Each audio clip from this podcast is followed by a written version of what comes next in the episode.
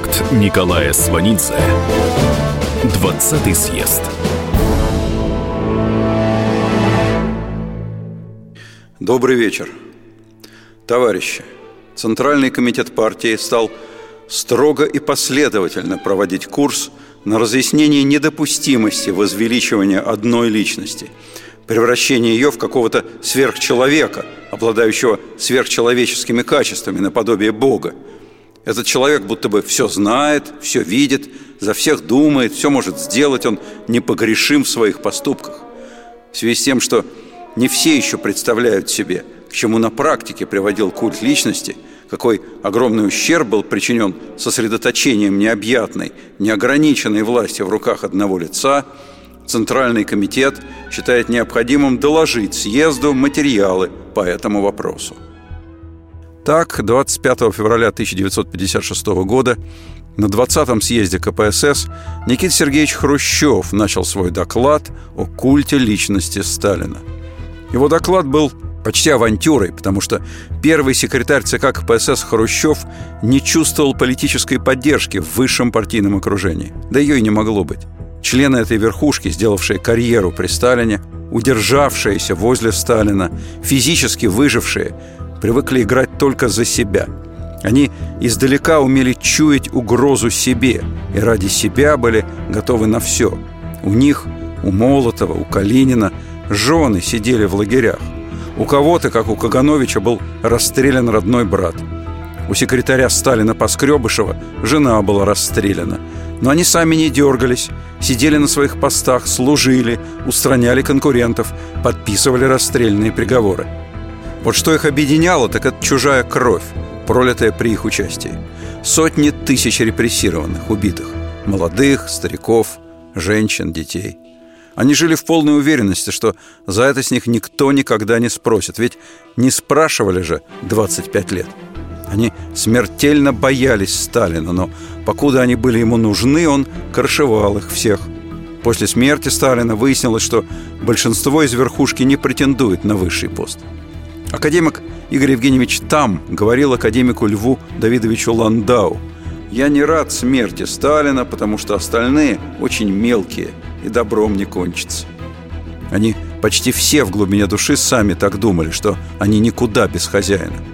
Население в стране бедное, даже нищее, конечно, очень терпеливое, верующее в Сталина, но без Сталина, без религиозного страха перед ним люди могут элементарно захотеть больше и лучше есть – а там и советскую власть не удержать. Могут смести, убьют, растерзают.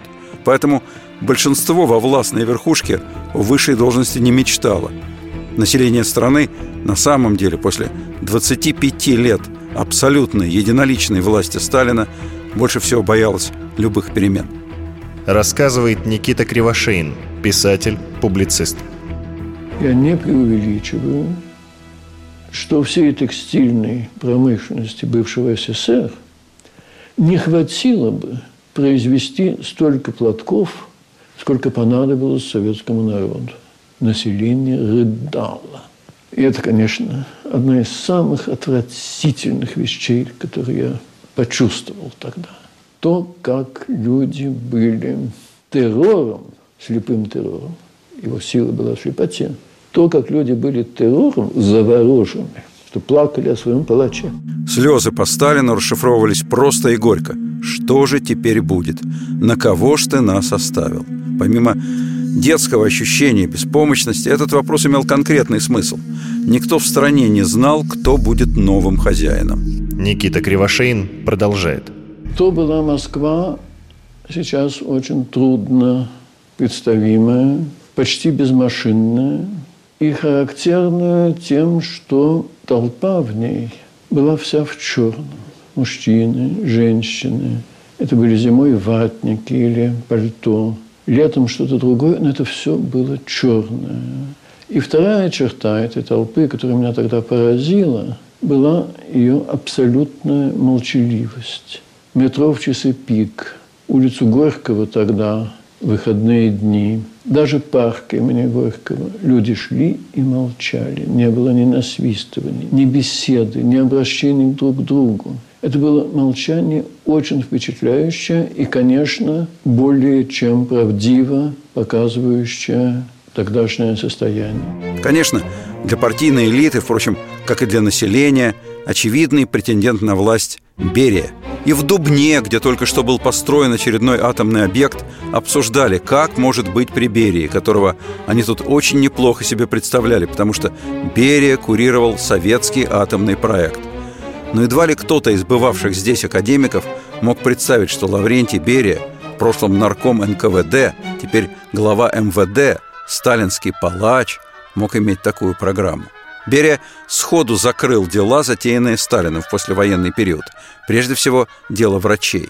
Это дело заключалось в обвинении врачей, этнических евреев, в шпионаже в пользу английской и американской разведок, во вредительстве и заговоре в целях умерщвления руководства СССР.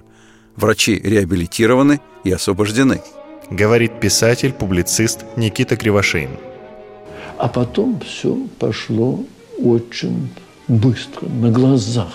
Буквально, не хочу врать, дней 10 после этого погребения появилось постановление ЦК, КП, ЦК ВКПБ, простите, или уже КПСС, она уже стала КПСС на 19-м съезде, и Совета министров СССР об упорядочении рабочего дня в государственных учреждениях. Я часто возвращался в это общежитие пешком – и должен был проходить по площади Дзержинского.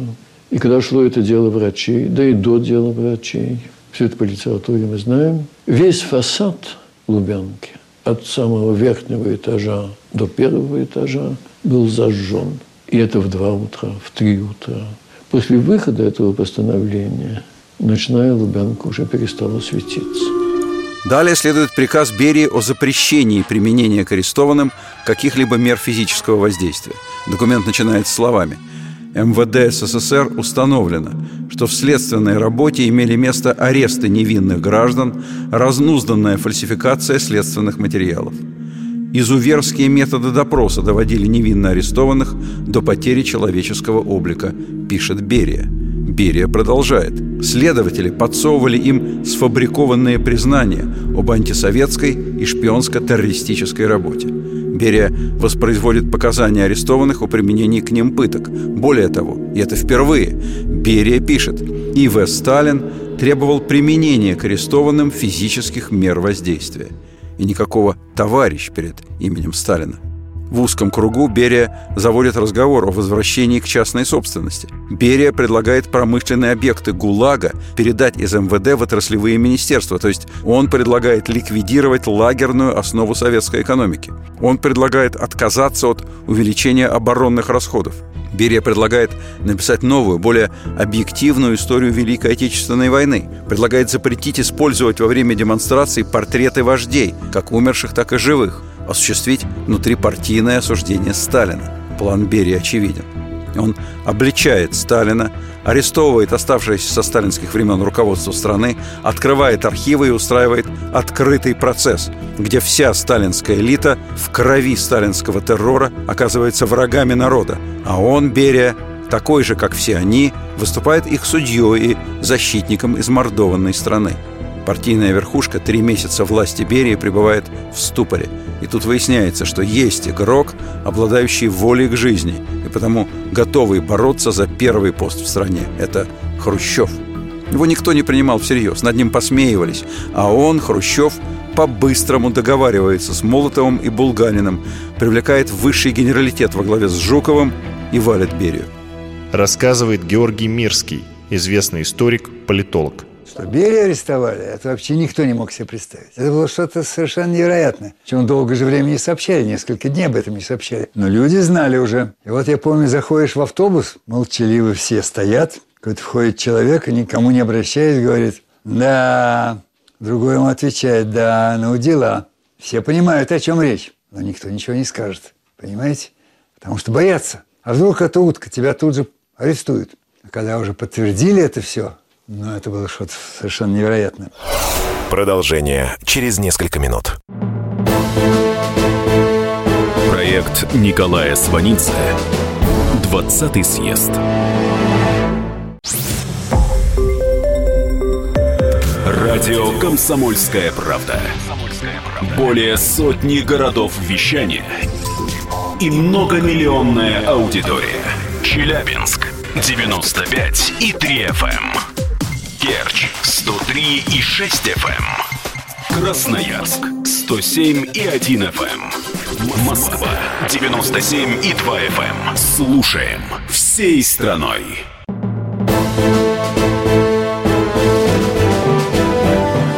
Проект Николая Сванидзе.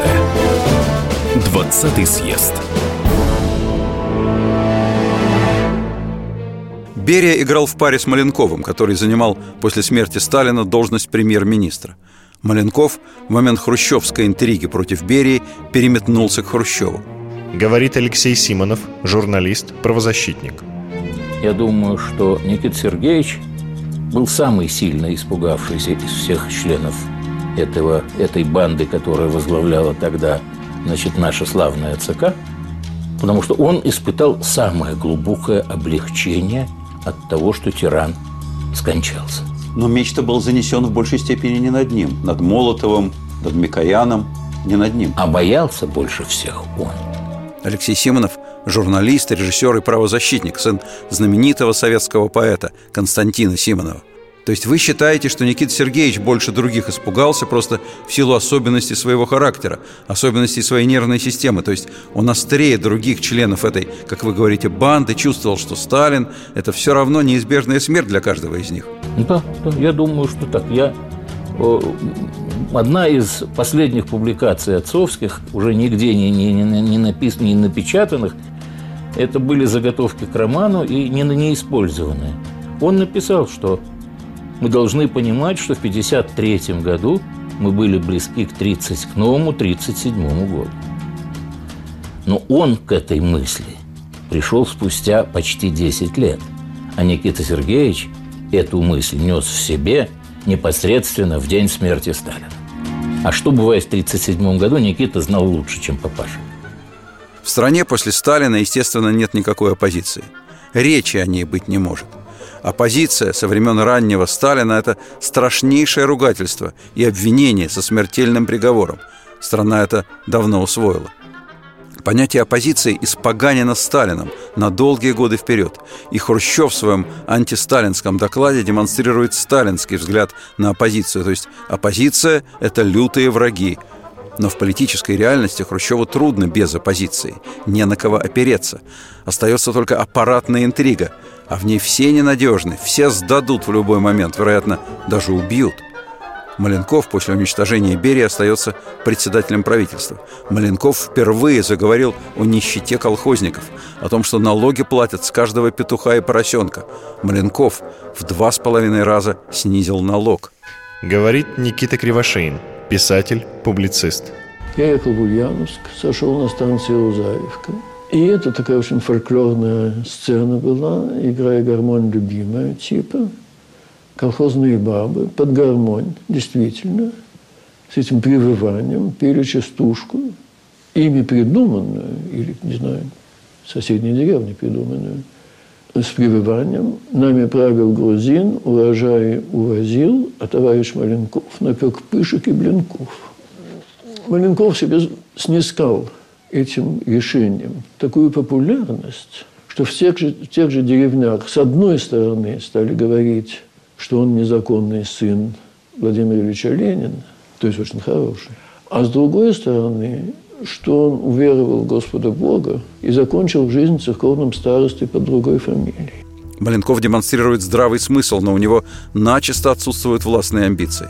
Кроме того, он начинает говорить и о взяточничестве, полном пренепряжении нуждами народа, и о перерождении госаппарата. Хрущев смеется. Все это, конечно, верно, Георгий Максимилианович, но аппарат – это наша опора. Хрущев легко смещает Маленкова. Это январь 1955 года. Страна равнодушна к перестановкам во власти. Когда при Маленкове налоги уменьшили, фольклор обогатился поговорками. «Пришел Маленков, поели Блинков». Звучит примерно как «Бог дал, Бог взял». Боги там наверху меняются, а нас не спрашивают.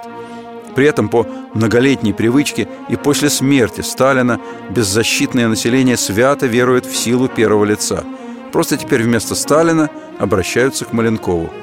«Дорогой отец наш», – пишут работники Каргополь леса, «мы находимся здесь как труженики великой страны Советского Союза, но условия так, как в странах, которые находятся под игом.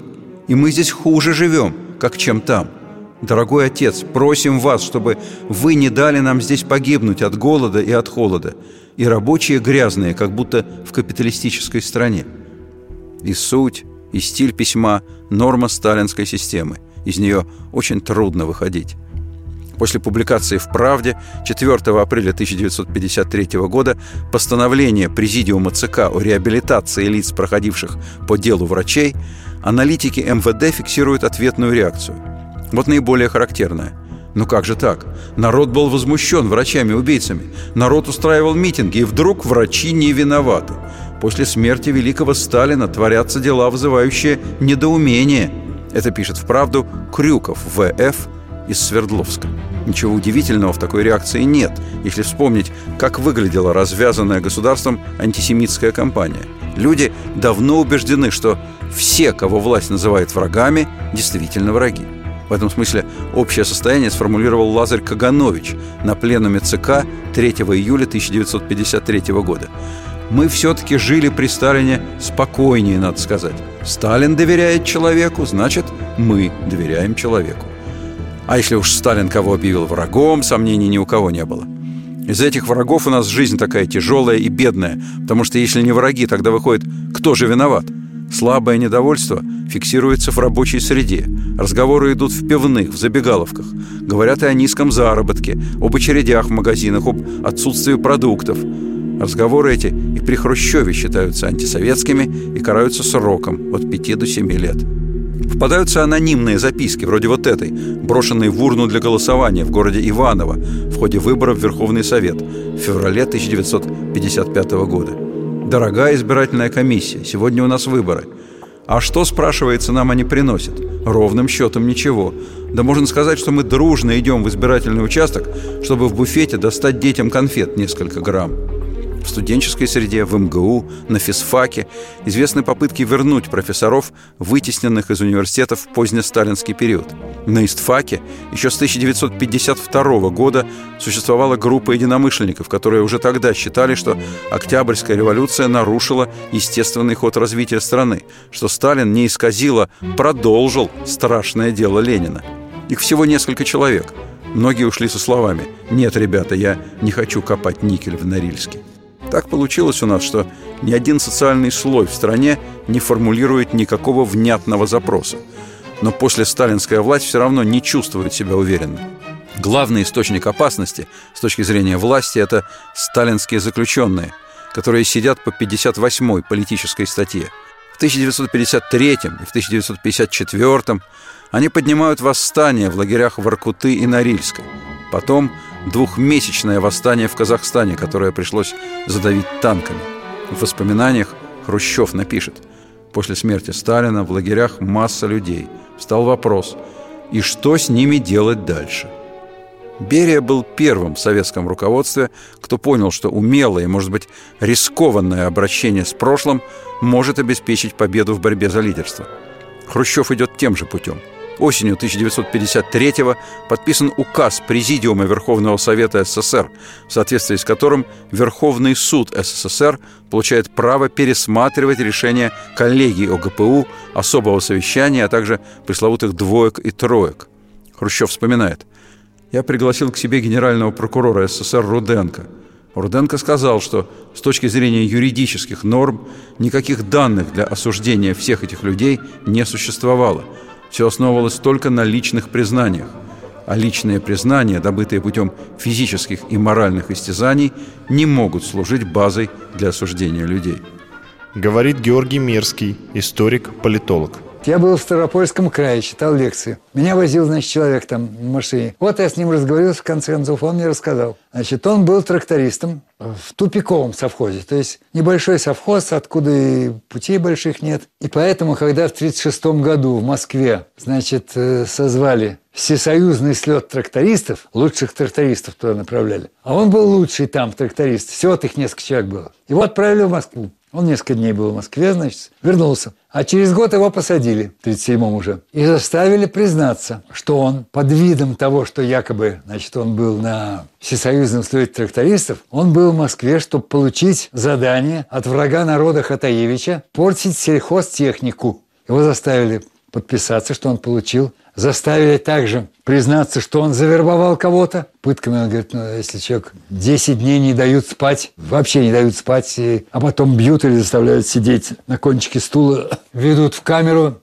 ты засыпаешь, и через 15 минут тебя будет опять ведут, и так 10 дней. Ты признаешься, что родную бабушку зарезал. Поэтому он во всем расписался, кого он завербовал и так далее. А почему его взяли? А потому что больше некого было. Во всем совхозе никто не был никогда в Москве. А нужно же было документацию сделать, понимаете? Местный начальник НКВД должен был послать бумагу наверх, уже районному, и уже областному, и республиканскому, и так далее, разоблачили хотя бы одного врага народа, должны в, со в совхозе разоблачить хотя бы одного. А никто нигде не был никогда, как им скажешь? А тут, пожалуйста, о, он был в Москве, все, пиши, получил задание от врага народа. Продолжение через несколько минут. Проект Николая Сванидзе «20 съезд».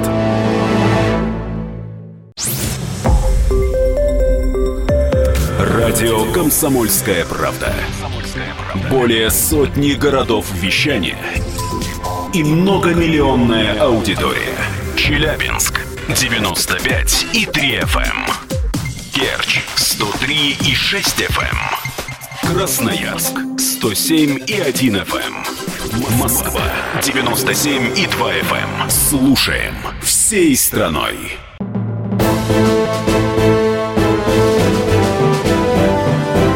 Проект Николая Сванидзе «20 съезд». Из лагерей в 1954 и 1955 начали выпускать по-тихому, чтобы не смущать советских граждан. В 1955 власть дает добро на создание выездных, как их называли, разгрузочных комиссий. Они работают непосредственно по лагерям и на месте принимают решения об освобождении заключенных. Другого выхода нет. Пересмотр дел заключенных идет уже два года, а объем непересмотренных дел остается гигантским. За два года до 20-го съезда из лагерей выпускают две трети осужденных по политическим статьям. Кто-то из ваших близких, родных, хорошо знакомых людей выходил после смерти Сталина из лагеря? У вас была возможность как бы на кончиках пальцев ощутить настроение? Говорит Алексей Симонов, журналист, правозащитник. Весной 55 -го года из Воркуты после пяти лет из 25 вернулась моя тетка Софья Самолна Ласкина. Она сидела в лагере «Кирпичный завод». Там в основном были молодые. В Воркуте? В Воркуте. Она, там в основном были молодые, это были девки, которые попали в лагерь в связи с, за связь с иностранцами сразу после войны, когда всех объявили братьями, и, и с братьями можно было слегка побаловаться и даже, может быть, отчасти переспать. Вот всех, кто с ними не, не, переспал, забирали э, как бы, практически подчистую. Вот. Даже тех, кто, может быть, и не успел. Тетка была в хорошем лагере, в том смысле, что там была опытная лагерная компания в основе, которые уже сидели по 5, 7, 10 и сидели уже по вторнике. То есть политические в основной массе вышли до 20-го съезда. Правда, вышли не означает, что все они вернулись домой. Многих дома не ждали. От многих отреклись жены, дети, потому что так требовала власть, потому что сами шли на это. А потом их близкие вернулись. Ждали их дома или нет, но они вернулись в нелагерную жизнь. И мало-помалу стали рассказывать о том, что было, что творилось в лагерях. Хрущев почти опаздывает с принятием политического решения о культе личности Сталина. Он вспоминает – я говорю на президиуме ЦК, люди будут выходить из тюрем, расскажут родственникам, знакомым, друзьям, товарищам, как все было. И достоянием страны станет, что люди отсидели по 15 лет и больше совершенно ни за что. Все обвинения были выдумкой. Умолчать невозможно, невозможно скрыть. Значит, нам самим, не дожидаясь других, следует сказать, что были преступления. Сказать об этом можно только сейчас, на 20-м съезде. На 21-м будет уже поздно если мы вообще сумеем дожить до того времени, и с нас не потребуют ответа раньше. Микоян говорит, возьмите нашу историю, с ума можно сойти. Ворошилов без конца повторяет, ну кто, кто нас спрашивает? Хрущев уже принял решение говорить о сталинских преступлениях. Умерший Сталин – это балласт, который можно и нужно сбросить. Если вслух произнести, что «виноват Сталин», то все остальные ответственности не несут. 31 декабря 1955 года создается комиссия под руководством секретаря ЦК Поспелова, которая готовит материалы, которые лягут в основу доклада Хрущева о культе личности Сталина. 9 февраля заслушали доклад комиссии Поспелова о массовых репрессиях против членов и кандидатов в члены ЦК ВКПБ за 1935-1940 годы. Совершенно секретно. В президиум ЦК КПСС. В соответствии с вашим поручением докладываем. В большинстве республик, краев и областей в эти годы было арестовано почти все руководство партийных и советских органов. Утверждались лимиты, количество лиц, подлежащих репрессированию. Тот из начальников НКВД, кто быстрее реализовывал данный ему лимит, столько-то тысяч человек, получал сверху новый лимит и считался хорошим работником. В осуществлении террора были задействованы прокуратура СССР, Верховный суд СССР, а также пресса и радио. Органы НКВД физически не справлялись с валом арестованных, поэтому привлекались члены партии из других ведомств. В комнату заводили одновременно по 60 человек, ставили их на колени и в таком положении держали по 5-7 суток, добиваясь признания. Я лично дежурил и находился с арестованными 7 дней, не давая им вставать. Некоторых брали за ноги и ставили вниз головой, держали до тех пор, пока не признается. 29 декабря 1937 года нарком Н.И. Ежов и генпрокурор А.Я. Вышинский вдвоем рассмотрели списки на тысячу человек, осудили к расстрелу 992 человека. 10 января 1938 года они рассмотрели списки на 16 667 человек. 21 января на 2164 человека. В 1937-1938 годах Сталину на подпись было направлено 383 списка на 44 465 партийных, советских, комсомольских, военных и хозяйственных работников. В подавляющем большинстве им определен расстрел. Количество расстрелянных в 1937 году увеличилось по сравнению с 1935 годом в 300 раз. Могу себе представить, как они, члены нынешнего президиума ЦК КПСС, в прошлом члены сталинского ЦК ВКПБ, слушают доклад ими же созданной комиссии. Слушают информацию, которая им доподлинно известна. Они сами во всем этом участвовали, организовывали, поддерживали. Все вместе ели, пили, боялись и одобряли. И теперь хорошо бы как-то дистанцироваться от всего этого. 25 февраля 1956 года Хрущев зачитывает доклад. Ленин и Сталин с первых же слов разведены в разные стороны. Десятилетиями они были повсеместно рядом, как близнецы. На канале «Москва-Волга», построенном заключенными, на одном берегу был Ленин, а на другом – Сталин.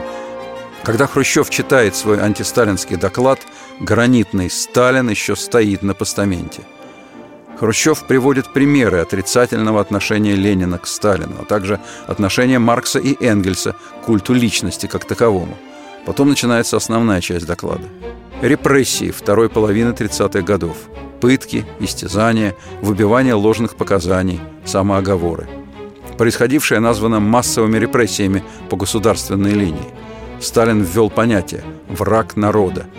Это формула для физического уничтожения людей – а эти люди никогда не были врагами, шпионами, вредителями. Они оклеветаны. Хрущев переходит к цифрам. Он называет страшные цифры. Хрущев произносит слово «террор». Он говорит о роли Сталина в годы войны. Говорит, что страна была не готова к войне, что никакого внезапного нападения не было, что Сталин не верил предупреждениям, что в начальный период войны Сталин бездействовал, что перед войной репрессировано несколько слоев военных командных кадров – от роты и батальона до высших.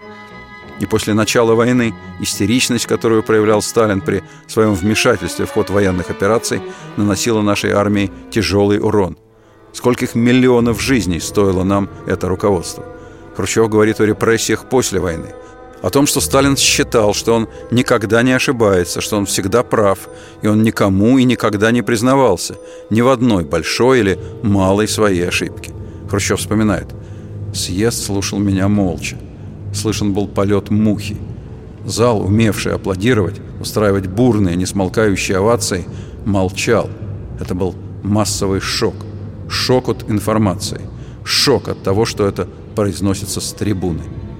Большинством в зале владел лютый страх от того, что они оказались здесь и стали свидетелями, хуже того, участниками действия, сильно смахивающего на провокацию. Но наградой за это испытание был катарсис, который подарил им Хрущев. Из доклада следовало «Сталин виноват, а партия невиновна». Мы не знали о том, что творилось. А если и знали, то не знали масштабов и не могли сопротивляться. И постоянной была угроза расстрела – и все решения принимал единолично Сталин. И это объединило Хрущева и сидящий перед ним партийный зал. В финале доклада Хрущев доверительно сказал залу «Мы должны со всей серьезностью отнестись к вопросу о культе личности. Этот вопрос мы не можем вынести даже за пределы съезда, а тем более в печать. Именно поэтому мы докладываем его на закрытом заседании съезда». Делегаты съезда сходу, привычно, единогласно приняли постановление. 20-й съезд одобряет положение доклада и поручает последовательно обеспечивать полное преодоление чуждого марксизму-ленинизму культа личности. Вопросы после доклада не предполагались. Съезд единогласно решил доклад не публиковать, но разослать в партийные организации брошюры с текстом, напечатанные ограниченным тиражом. Естественно, члены партии и комсомольцы, приходя домой, немедленно рассказывали сенсационные новости. Говорит Георгий Мирский, историк, политолог. Этот день я не забуду никогда. Я работал в журнале «Новое время». Главный редактор был академик Леонтьев, и он был приглашен на съезд. Он не был депутатом, но он был приглашен. И в этот день с утра он был там и слушал доклад Хрущева. В середине дня он вернулся в редакцию под сильнейшим впечатлением. Тут же собрал заведующих отделами и в течение часа все им рассказывал.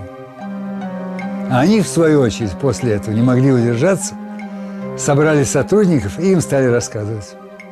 И вот Юрий Андреевич Бочкарев, заведующий отделом, где я работал, часа в 4, значит, дня, он нас собрал, 4 человека в отделе, и все основные моменты доклада Хрущева он нам все рассказал. Вы можете себе представить, какое было впечатление. Сразу после этого я поехал в Москворецкий райком партии, где я вел семинар по международным проблемам. И вот мне задают вопрос, приходит записка.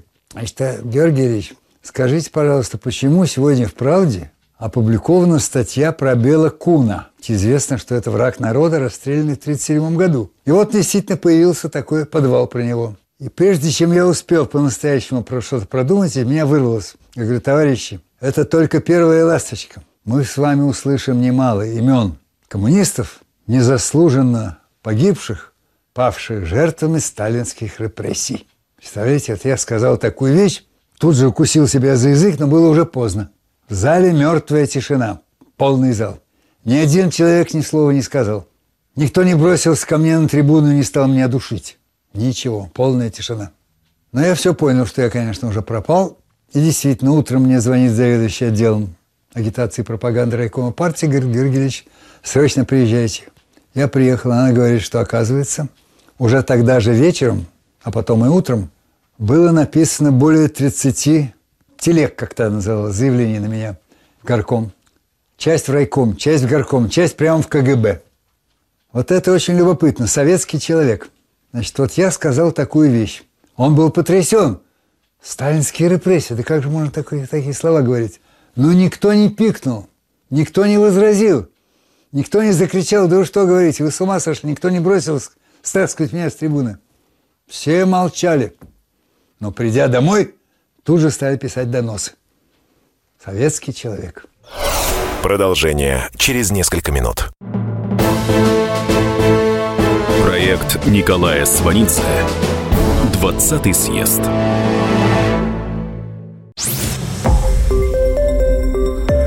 Радио «Комсомольская правда». Более сотни городов вещания и многомиллионная аудитория. Челябинск 95 и 3 FM. Эм. Керчь 103 и 6 FM. Эм. Красноярск 107 и 1 FM. Эм. Москва 97 и 2 FM. Слушаем всей страной.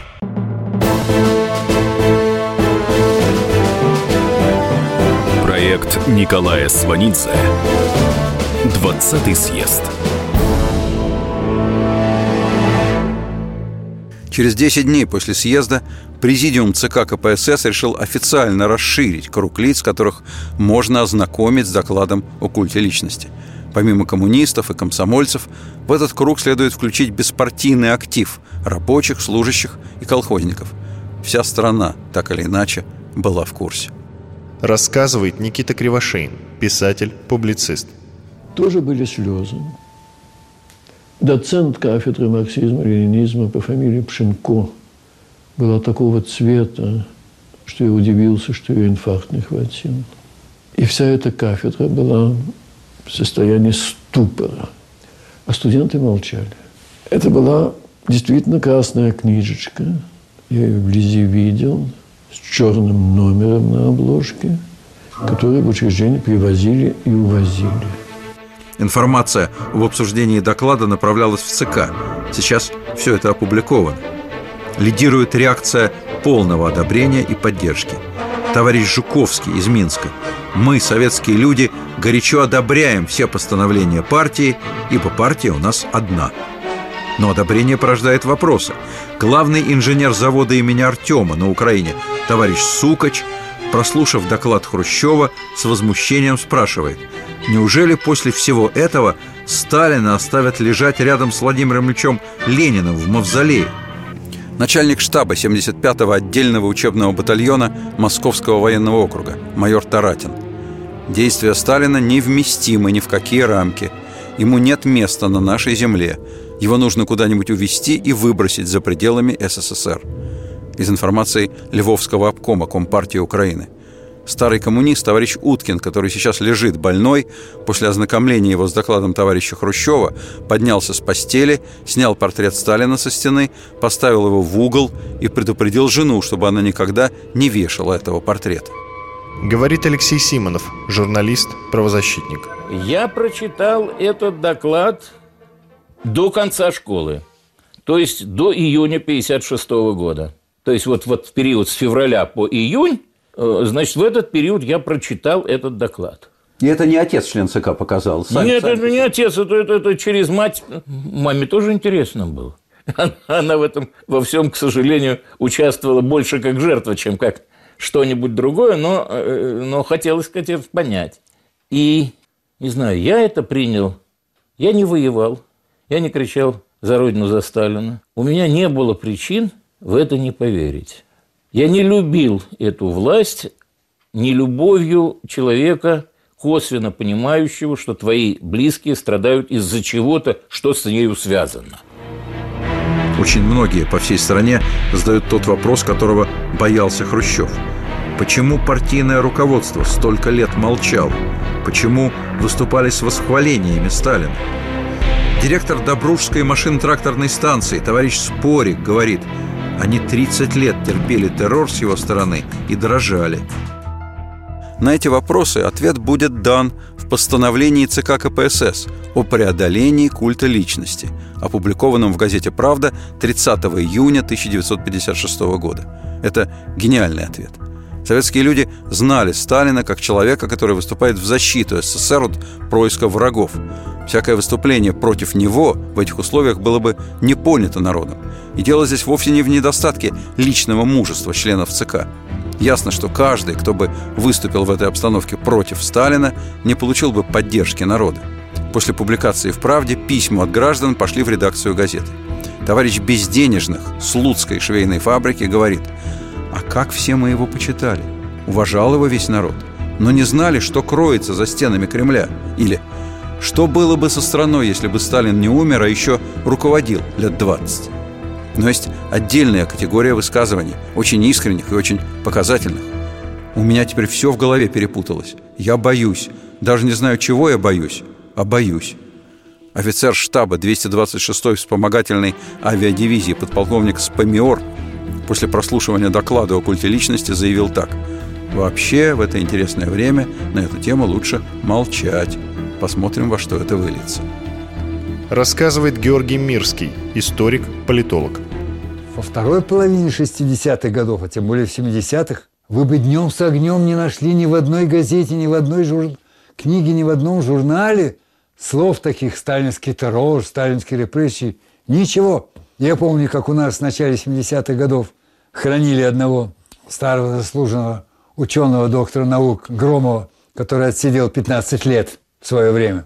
Некролог такой вы, вывесили. Там были такие слова, значит, перечислялись его заслуги, там-то, там-то. Он, значит, с 36-го там года по 47-й работал в системе угольной промышленности. Он действительно добывал уголек на Уркуте, в лагере. Я спросил у секретаря порткома нашего, говорю, а почему не написали, что он был, как раньше была такая формулировка, был жертвой необоснованных репрессий? А уже эти слова пропали. Я спрашиваю, почему не написали? Говорит, ты, ты что, не знаешь, что ли? Ты отстал от жизни. Сейчас для того, чтобы в некрологе написать такие слова, пал жертвой необоснованных репрессий, требуется решение ЦК партии, согласие по каждому человеку отдельно, чтобы ЦК партии разрешила написать в некрологе такие слова. Так что чего ты... И люди выступали, его старые друзья, все тоже старые какие-то чекисты, коммунисты, ветераны – гражданской войны, там старые коммунисты и так далее, и так далее. Все о нем говорили, и ни один, ни один человек не упомянул о том, что он сидел. Я помню, подошел к одному, ему уже было лет 80.